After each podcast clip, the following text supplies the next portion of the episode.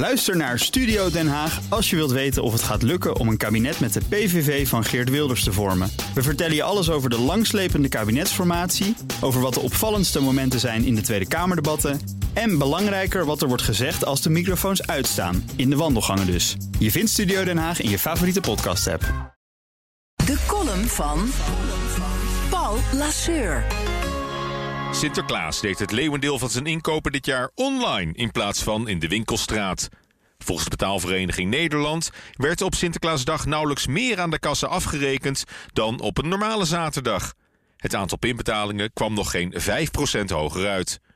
Ook op de vrijdag voor Sinterklaas werd in de winkels nauwelijks meer gepind dan gemiddeld.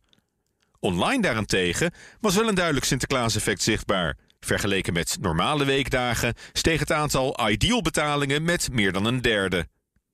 Wat helemaal steeds minder voorkomt, is dat klanten hun aankopen contant afrekenen. Elektronisch betalen is de norm geworden.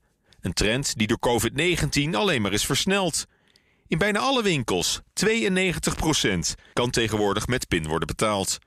En het aantal winkeliers dat daarnaast nog munten en bankbiljetten accepteert, daalt gestaag. De Nederlandse Bank meldt dat steeds meer ondernemers overwegen om klanten in de toekomst uitsluitend nog te laten pinnen.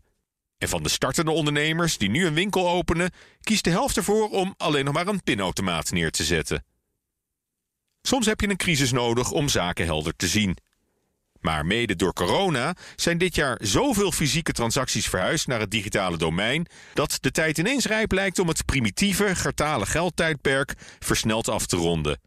Schaf contant geld af.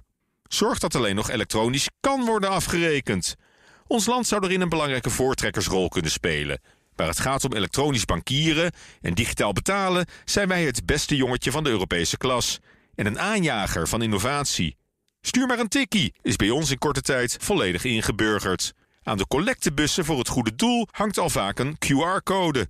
Parkeren gaat prima met de app. Nooit meer losse muntjes in de auto of de meter extra volgooien voor de zekerheid. Technisch kunnen we het al lang. Alleen mentaal moet de knop nog om.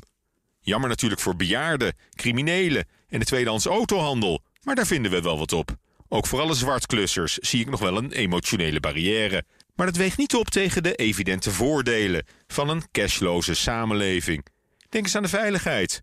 Of de 140 miljard euro die de EU-lidstaten samen nu nog jaarlijks mislopen aan btw-inkomsten. Witwassers hebben het nakijken.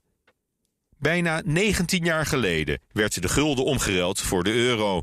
Terugkijkend is dat redelijk vlekkeloos verlopen. Het went snel genoeg. Vanaf hier is het nog maar een kleine stap om alle contant geld de wereld uit te helpen.